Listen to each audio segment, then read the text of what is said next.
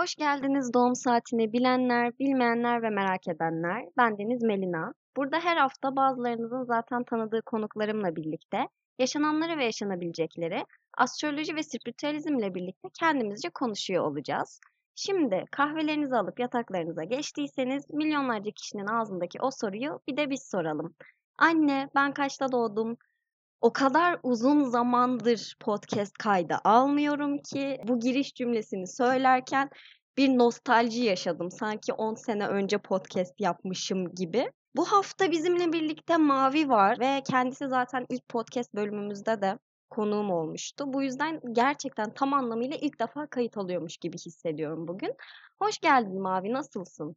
Hoş bulduk. Aynı gerginlik bende de var. Genel olarak bu podcast'in ilkelerini benimle yaşıyorsun. 2022'nin ilk kaydını da ve en baştaki ilk kaydı da benimle alman beni çok duygulandırıyor açıkçası.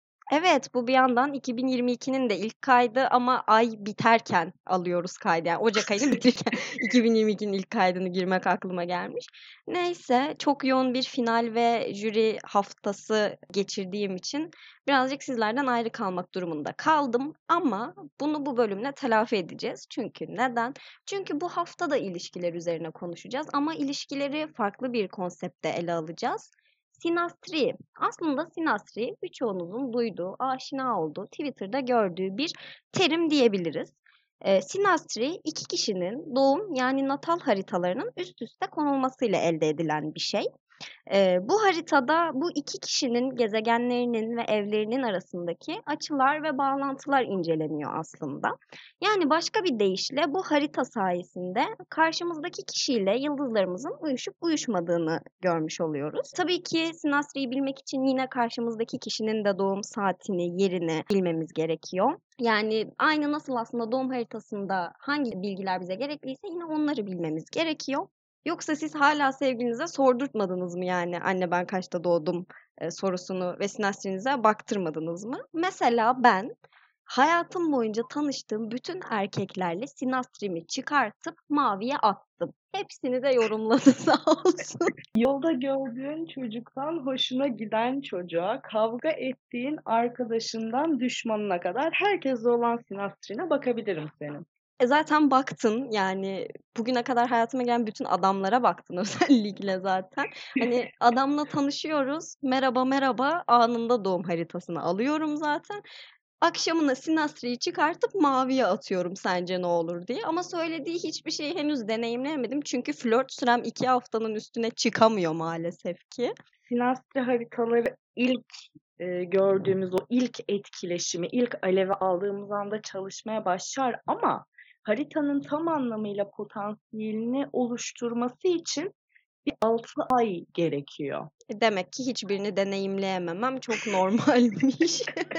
6 ay kadar e, birine dayanabilsen belki söylediğim o muhteşem güzel şeyler ya da potansiyel kötü şeyler gerçekleşebilirdi. Ama ben ikizler burcuyum. Ee, beni seveni ben sevmiyorum. Benim sevdiğim de beni sevmiyor. Yapabilecek hiçbir şeyim yok. Peki şimdi ben aslında dinleyicilerimize şunu da söylemek istiyorum. Ben sinastri konusunda çok bilgili değilim. Aslında birçok şeyi bu yayında sizlerle birlikte ben de öğreneceğim. O yüzden yanlış bir şey söylersem lütfen beni linçlemeyin. Ben bu arada zaten podcast'in bilmem kaçıncı bölümüne geldik. Hala her bölümü yayınlarken acaba şimdi linç yer miyim falan diye korkuyorum. O yüzden umarım bu bölümde de linç yemeyiz. Bize biraz sinastrinin e, genel çalışma mantığını anlatabilir misin Mavi? Tabii zaten başta söylemiştin. İki kişinin doğum haritalarının üst üste koyulması mantığına dayanıyor. Biz bu haritayı neden çıkarıyoruz? Yani böyle bir harita türü neden gelişmiş diye sorarsak eğer iki kişi arasındaki etkileşimi anlama amacıyla. Örnek vermek gerekirse Sinastri'de yükselen ve Venüs yani senin yükselenin ve karşı tarafın Venüs'ü üst üste gelirse aynı derecelerde olursa ki biz buna astrolojide kavuşum açısı diyoruz. O kişi çok hoşumuza gider ve aa bu tam da hayalimdeki tip izlenimini verebiliyor bize. Ki bu sende vardı yani daha doğrusu senin tanıştığın bir çocukla aranda olan bir açıyı da hatırlıyor musun bilmiyorum. Allah bilir hangisi.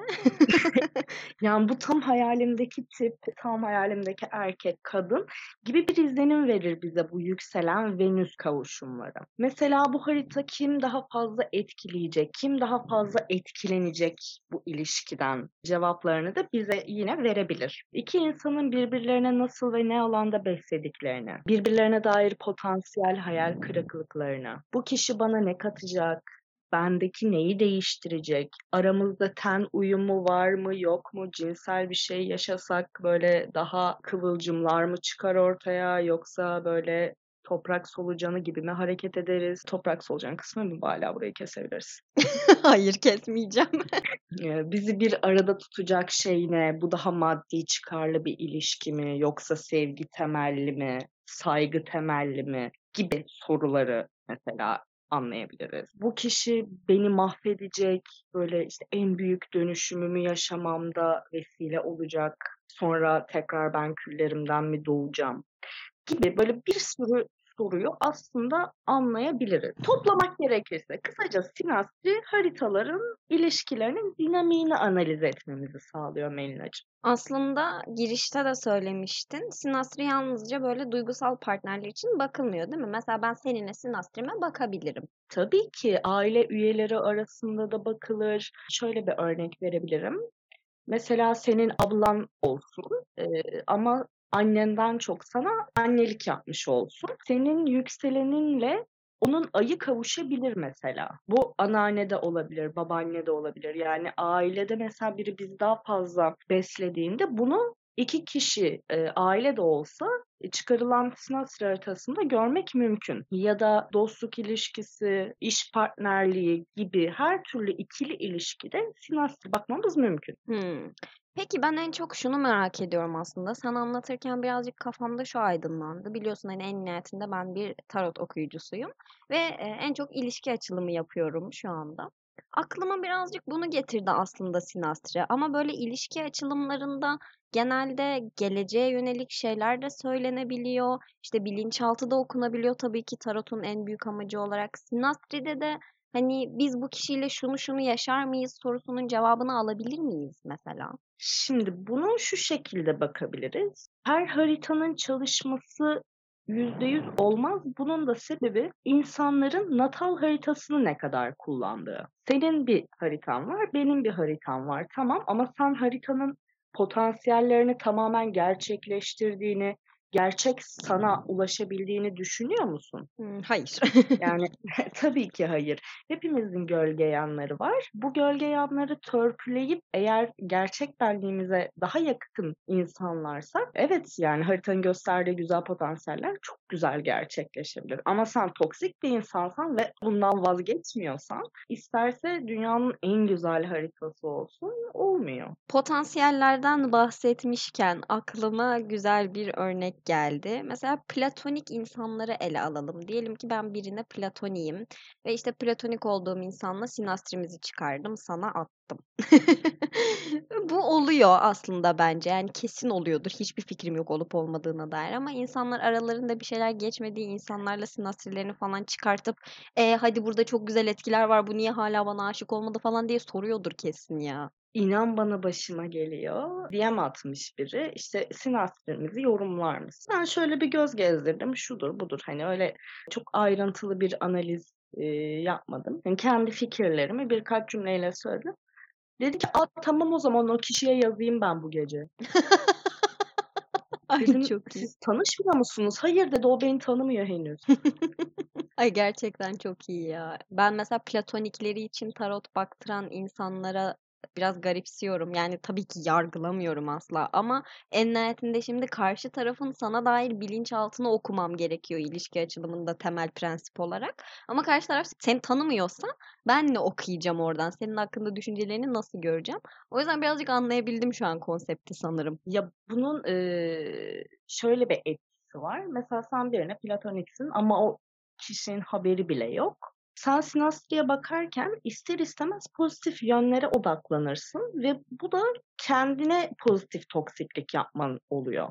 Yani sürekli böyle aa işte tanışsak şöyle olur, işte evrenin en büyük aşkı olur, işte beş tane çocuğumuz olur falan. E tanışıyor musunuz? Hayır. Bu ıı, çok nasıl desem çok yüzeysel, çok havada kalan çok büyük bir yanlış aslında bana göre. Şöyle bir örnek verelim Melina. Ee, mesela benim velev ki Barack Obama ile Güneş'im, Ay'ım, Venüs'üm, Mars'ım kavuştu. Muhteşem bir açıdalar, yüzde yüz uyumlu. Ama şimdi bu demek olur mu Barack Obama bana aşık? Kesin. Kesin ben söyleyeyim sana. Bence de kesince ba- bayılır Barack Obama bana böyle olduğu yerden of falan diyor böyle benim için. Yani ben onu tanımıyorum, o beni tanımıyor. Bu harita çalışmaz. En fazla ben ona hayranlık besleyebilirim, örnek alabilirim, siyasi duruşunu destekleyebilirim. Ama e, harita uyumlu çıktı diye bana aşık olacağı gibi bir anlam çıkarılamaz. Platonik haritalarda böyle aslında. Sinastri haritasını sevdiğimiz bir ünlüyle de çıkarabiliriz. Ben mesela Feridun Düzağacı çok severim. Onun da Merkür'ü benim güneşimle açı yaptığı için seviyormuşum. Yani hoşumuza gitmesi boşuna değil aslında. Hiçbir ressamın, hiçbir müzisyenin. O zaman bu söylediklerim benim aklıma bir şey getirdi. Ben bu yayın biter bitmez podcast'in haritasıyla kendi haritamı birleştirip bir sinastri çıkartacağım ortaya. Çünkü bizim podcast'imizin haritası da var arkadaşlar. Evet bunu çıkartarak girdik yayına. Ben hemen mesela podcast'te sinastrime bakacağım yayın biter bitmez. Aslında çok doğru. Yaptığın bir iş sonuçta yani işten ziyade hobi demek daha doğru olur bunun için. Sonuçta ortaya çıkarılan bir ürün var, ortaya çıkarılan bir enerji var. Bununla olan ilişkin için de sinastri bakılabilir. Beni nasıl etkiliyor? Bu işi yapmak ya da bunu hobi olarak sürdürmek bana iyi geliyor mu? Ne alanda beni besliyor, beni geliştiriyor mu? Hı hı. Seni bir yere taşıyacak mı? Nasıl daha kolay taşıyabilir? Ya da sen daha nasıl ileriye taşırsın? Ay evet mükemmel. Çok içime sindi bu konsept benim. Peki ben bir şey sormak istiyorum e, sayın hocam. Benim aklıma bir şey geldi. Aa, aa, estağfurullah. %100 mükemmel, uyumlu sinastri diye bir şey var mıdır? Öyle bir şey yoktur. Çıkar onu aklından Yani- diyorsun.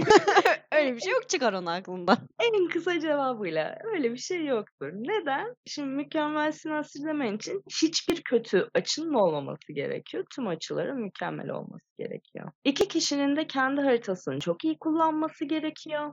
Kendi haritalarında da aynı şekilde kötü açıların olmaması gerekiyor. Ya da olsa bile onları nasıl kullanacağını çözmüş olması gerekiyor. Yani o kadar çok şart, se, sa, ise ve veya bir yere gitmiyor. Bundan dolayı da yüzde yüz mükemmel bir sinastri yok. Bununla birlikte sinastrilerde aslında biz çok da zorlu olmayan ama ilişkileri daha da ileri seviyeye taşıyabilecek açıların olmasını isteriz. Sonuçta bu tartışmalar, sürtüşmeler ilişkide tarafların birbirini daha iyi tanıması, ilişkinin bir sonraki adıma geçebilmesi, derinleşebilmesi için gerekli olan açılardır. Eğer tüm e, açılar çok iyi olursa en ufak zorlayıcı durumda hemen ayrılığa gidebilir harita. Evet anladım. Peki mesela ben yine soru sormak istiyorum. Gerçekten sen konuştukça aklıma soru gelip gelip duruyor çünkü. Bir şahıs vardı ve kendisiyle sinastrimiz mükemmel gibi bir şeydi. Yani yüzde yüz mükemmel değildi tabii ki de çok güzel etkiler vardı yani. Ama bitti. Bu nasıl oldu ya? Madem bu kadar güzeldi biz niye bittik? Şimdi ben sana o zaman e, soruna soruyla karşılık verebilirim. Sen kendi haritanı ne kadar kullanıyorsun? O kendi haritasını ne kadar kullanabiliyordu? Sen henüz Satürn döngünü yaşamadın mesela ki biz bu konuyu ilk bölümde işlemiştik. Satürn döngünü 30 yaşında yaşadığın için gerçek benliğine bir adım daha yaklaşacaksın. Bundan dolayı 30 yaşından sonra yapılan evlilikler daha uzun süreli oluyor falan gibi böyle bir sürü düşünce tarzı var. Bu süreçleri yaşamadan kim olduğunu, karşı tarafı tam olarak anlamlandırmadan girdiğin bir ilişki harita ne kadar güzel olursa olsun güzel olmayabilir. Yani zaten kendisinin kendi haritasında farkındalık seviyesi şeydi. Aslan burcunun yükseleni ne oluyor şimdi falan tarzında bir yaklaşım yani. Bu adam ne kadar hakim olabilir ki haritasına ya da haritasını ne kadar iyi çalıştırabilir ki? Bence çok haklı yani. Aslan burcu yükselen aslandır da geç ya. Aslan oğlu aslan. Onu da "A- aslanım benim diye seversin onu da. Aslan yelesi saçlım. Oo kurt bakışlım. Evet anladım yani mükemmel sinastri diye bir şey yok. Sinastri çok iyi olsa bile bitebiliyor. Peki sinastri çok kötü diyelim ama bir şekilde senelerdir süren bir ilişki var. Tamam, çok güzel bir nokta. Hmm, Burada mesela şunu söyleyebiliriz. İki insan da kötü yanlarını biliyor ama bu kötü yanlarıyla nasıl mücadele edebileceğini de biliyor. Yani birey kendini e, anladıktan sonra bir ilişkiyi de yönetebilir. Ama kendini anlayamayan insan ilişkilerde de kötü olur. O zaman mesela birisiyle sinastrimiz o kadar da iyi değil diye hemen karalara bağlamamak lazım. Tabii ki bununla birlikte e, sinastri zaten tek başına da bakılmaması gerekiyor. Yani önce iki bireyin de ayrı ayrı natal haritalarına bakılmalı. Ondan sonra sinastri bakılmalı. Dersen ki ben kafayı kırdım. Yaklaşık 3 gün 3 gece buna bakacağım gibi iddialı bir lafın varsa da e, transitlerin sinastrine olan etkisine bakabilirsin. Dragonik sinastri çıkarabilirsin. Ruhlarınız önceden gerçekten bir anlaşma yapmış mı yapmamış mı? Yani gerçek karma dediğimiz ilişki mi? Yoksa öyle gelip geçici sana bir şey öğretmesi için hayatına gelen ama ömürlük olmayan bir ilişki mi değil mi? Bunların hepsinin cevabını aslında e, güzel bir şekilde alabilirsin bu haritalarla. Bir de şey bir tane daha harita vardı. Kompozit haritaydı sanırım değil mi? Evet. O evet. nedir? Ee, o şöyle diyeyim. İlişkin başladı. Sinastri çıkardın ve üzerinden 6 ay geçti. En az. Yani ilişkinin temeli oturduğu bir ilişki var. Eminiz bundan. Platonik değiliz. Ortada bir olay var. Bireyler birbirlerini tanıdı. Böyle bir durumda da kompozit harita ortaya çıkıyor. Kompozitin anlamı zaten kelime olarak anlamı bileşik. Bu haritada bileşik bir harita. Yani iki veya bir grubun ikiden fazla insanla da bakabiliyoruz biz bu haritayı. Doğum haritalarındaki gezegenlerin ve diğer noktaların orta noktalarını türeterek çıkarıyoruz. Yani her bir bireyin haritasını birleştiriyoruz Meyla. Hmm, yani sinastri ilk level, ikinci level'da kompozit mi? Evet, evet. İleri level'ı kesinlikle kompozit. Kompozit harita ne diye sormamız daha da doğru bir soru. İlk etkileşim dedik ya sinastri için. Burada e, ilişkinin dinamiği oturduğunda biz olma olgusu ortaya çıkıyor ya. Kompozit haritada buradaki bizi anlatıyor. Yani sen varsın, senin natal haritan var, ben varım, benim natal haritam var. Ama bir de bizim e, beraberken, bizken oluşturduğumuz bir enerji var. Biz buna bakıyoruz kompozit haritayla. Anladım, anladım. Evet. Bence hiç anlamamış gibi söyledim. Yok az çok anladım ya. Oturdu kafamda birazcık. Bir de daha önceden duyduğum bir terimde dinleyiciler de dinlesin diye sordum aslında soruyu bir tık ama Yok çok güzel bir soru sordum. Neden? Çünkü ilişkileri aslında eğer uzun süreli bir ilişki ise sadece sinastri bakmak ya da sadece kompozit bakmak yeterli olmuyor. Bazı haritaları beraber ele almak daha doğru sonucu alabilmemiz için gerekli. of. Yani Şimdi bu gece bütün 6 ayı doldurmuş ilişkilerimle kompozitime bakmak zorundayım. Evet toplam sayı 3 falan. 3 yine iyiymiş ya. Ben 1 diyecektim. Yine şey davranayım diyor. insaflı olmak istedim. Bu arada gerçekten 2 falan. Ben, ben sabit etkiliyim. Üzgünüm benim var ya. Benim e, hemen hemen tüm ilişkilerim uzun süreli. Yok ben flört insanım. O yüzden işte zaten karşıma çıkan el salladığım adamla sinastrimi çıkarttırıp duruyorum ya sana zaten yani. Sen yürüyen ikizlersin ondan dolayı. Evet, Senin bir suçun yok. Haritamın suçu var. Başka sormak istediğin bir soru var mı kompozit haritalarla ilgili? Kompozitle değil de sinastriyle ilgili var. Çok deneyimlemeye başladığım bir şeyi e, soracağım çünkü. Ben şu aralar Hı hı. 12. evime güneş atan adamlara takmış durumdayım. İnatla gidip onlarla flörtleşiyorum. Sinastri'de 12. eve gezegen atmak nedir? Biraz bundan bahsedelim mi? Çünkü ben bununla ilgili birkaç tane tweet gördüm de yani bence insanlardan merak ediyordur. Şimdi 12. evimiz bizim bilinçaltımızla alakalı. Tabii ki burada söylediğim her şeyin yüzeysel olduğunu ve tam olarak bütün haritaya bakılması gerektiğini tekrar söylemek isterim ama 12. evine eğer biri e, güneş ya da ay yani iki büyük ışıktan birini atıyorsa ve bu sürekli oluyorsa sendeki gibi bu senin bilinçaltında belki geçmiş travmaların, belki çocukluğuna dair ya da belki bastırdığın ve kabullenmek istemediğin bir şeylerin özellikle orada olduğuna dair işaret olabilir. Yani bu bir olur, iki olur. Ama senin e, bu süreçte sürekli olduğunu biliyorum. Sinastrillerine hep ben baktığım için. Seninki kadar sıksa bu e, fark etmen gereken bir şeyler vardır ve böyle evren artık e, sana işaret, tüy, kuş falan değil direkt gözüne çomak sokarak bunu gösteriyor. Ve ben hala anlamadım. Yani Evet. anlamadım. Süper ders çıkarmıyorum. Ama çok hoşuma gidiyor 12. evime güneş atan insanların burcu. Şimdi söylemeyeceğim, ifşa etmeyeceğim 12. evimi. Çünkü belki bu podcast'i es kaza bir eski flörtümün dinleyesi tutar ve der ki aa benim burcum bu kızın 12. eviyle aynıymış. Demek ki benim bu kıza bir ders vermem gerekiyormuş falan. Hiç gerek yok.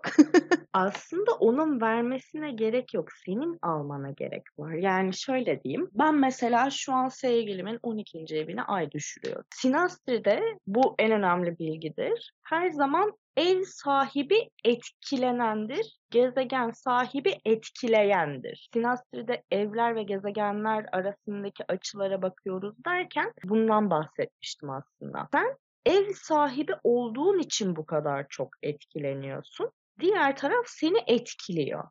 Ama ne açıdan bunu senin bulabilmen gerekiyor. Az çok anladım evet. Peki bir şey soracağım sadece deney amaçlı. Birinin bana aşık olması için hangi evine hangi gezegenime atmam gerekiyor? Ona göre birini bulayım bu saatten sonra.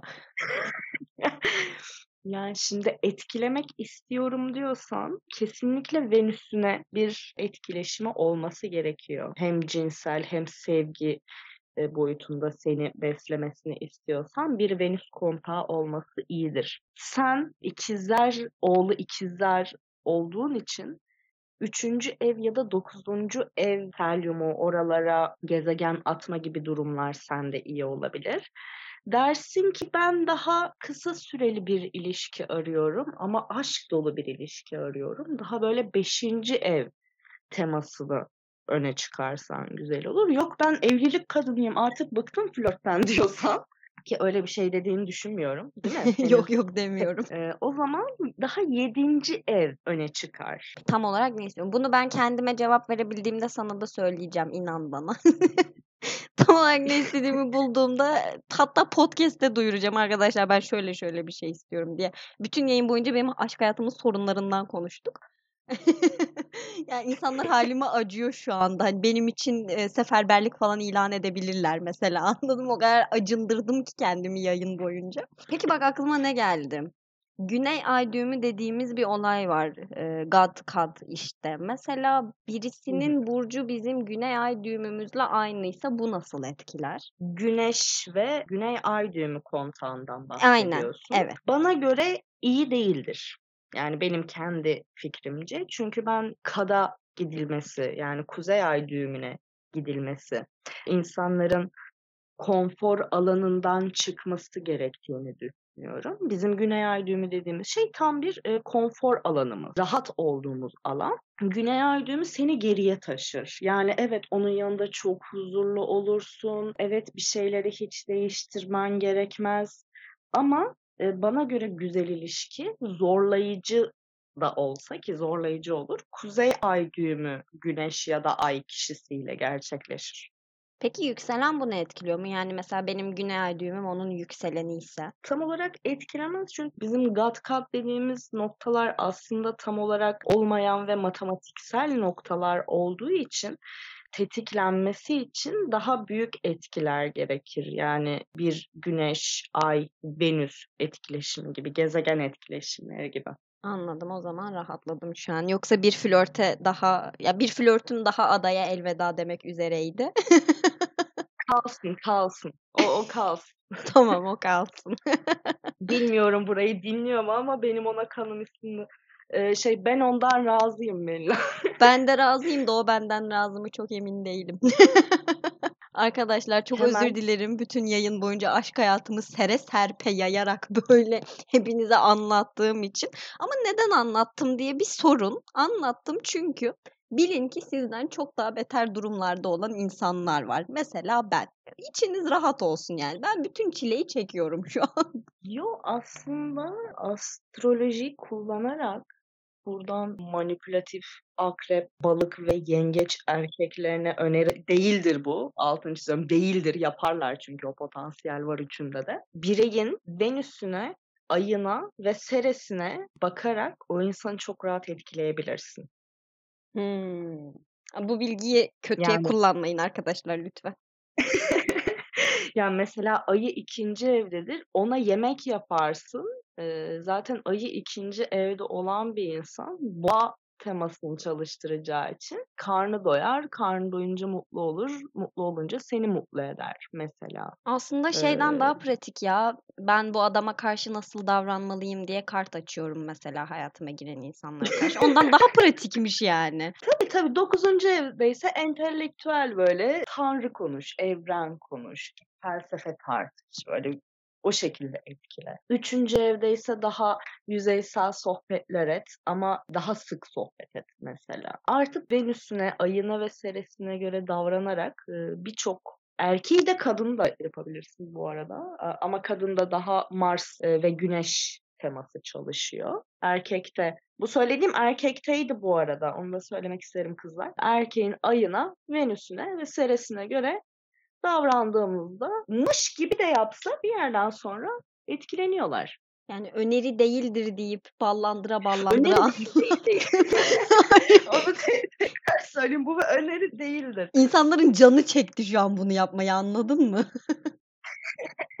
Sonra siz kendiniz gibi davranmaya başladığınızda e diğeri kimdi soru işareti olacaktır ama böyle ilk eşik için ufak oyunlar yapmak istiyorum diyorsanız böyle bir şeyde deneyebilirsiniz ama denemeseniz de olur yani dediğim gibi.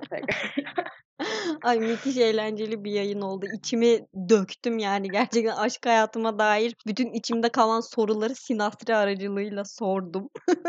Sen şimdi yayından sonra son flörtün haritasına at da onun bir biz Venüs'üne ayına bakalım ona göre bir yol haritası çıkaralım sana. Bebeğim zaten öyle yapacağız.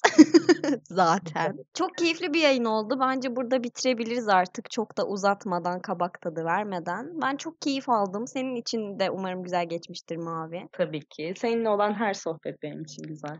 Ya şapşal şey. Neyse.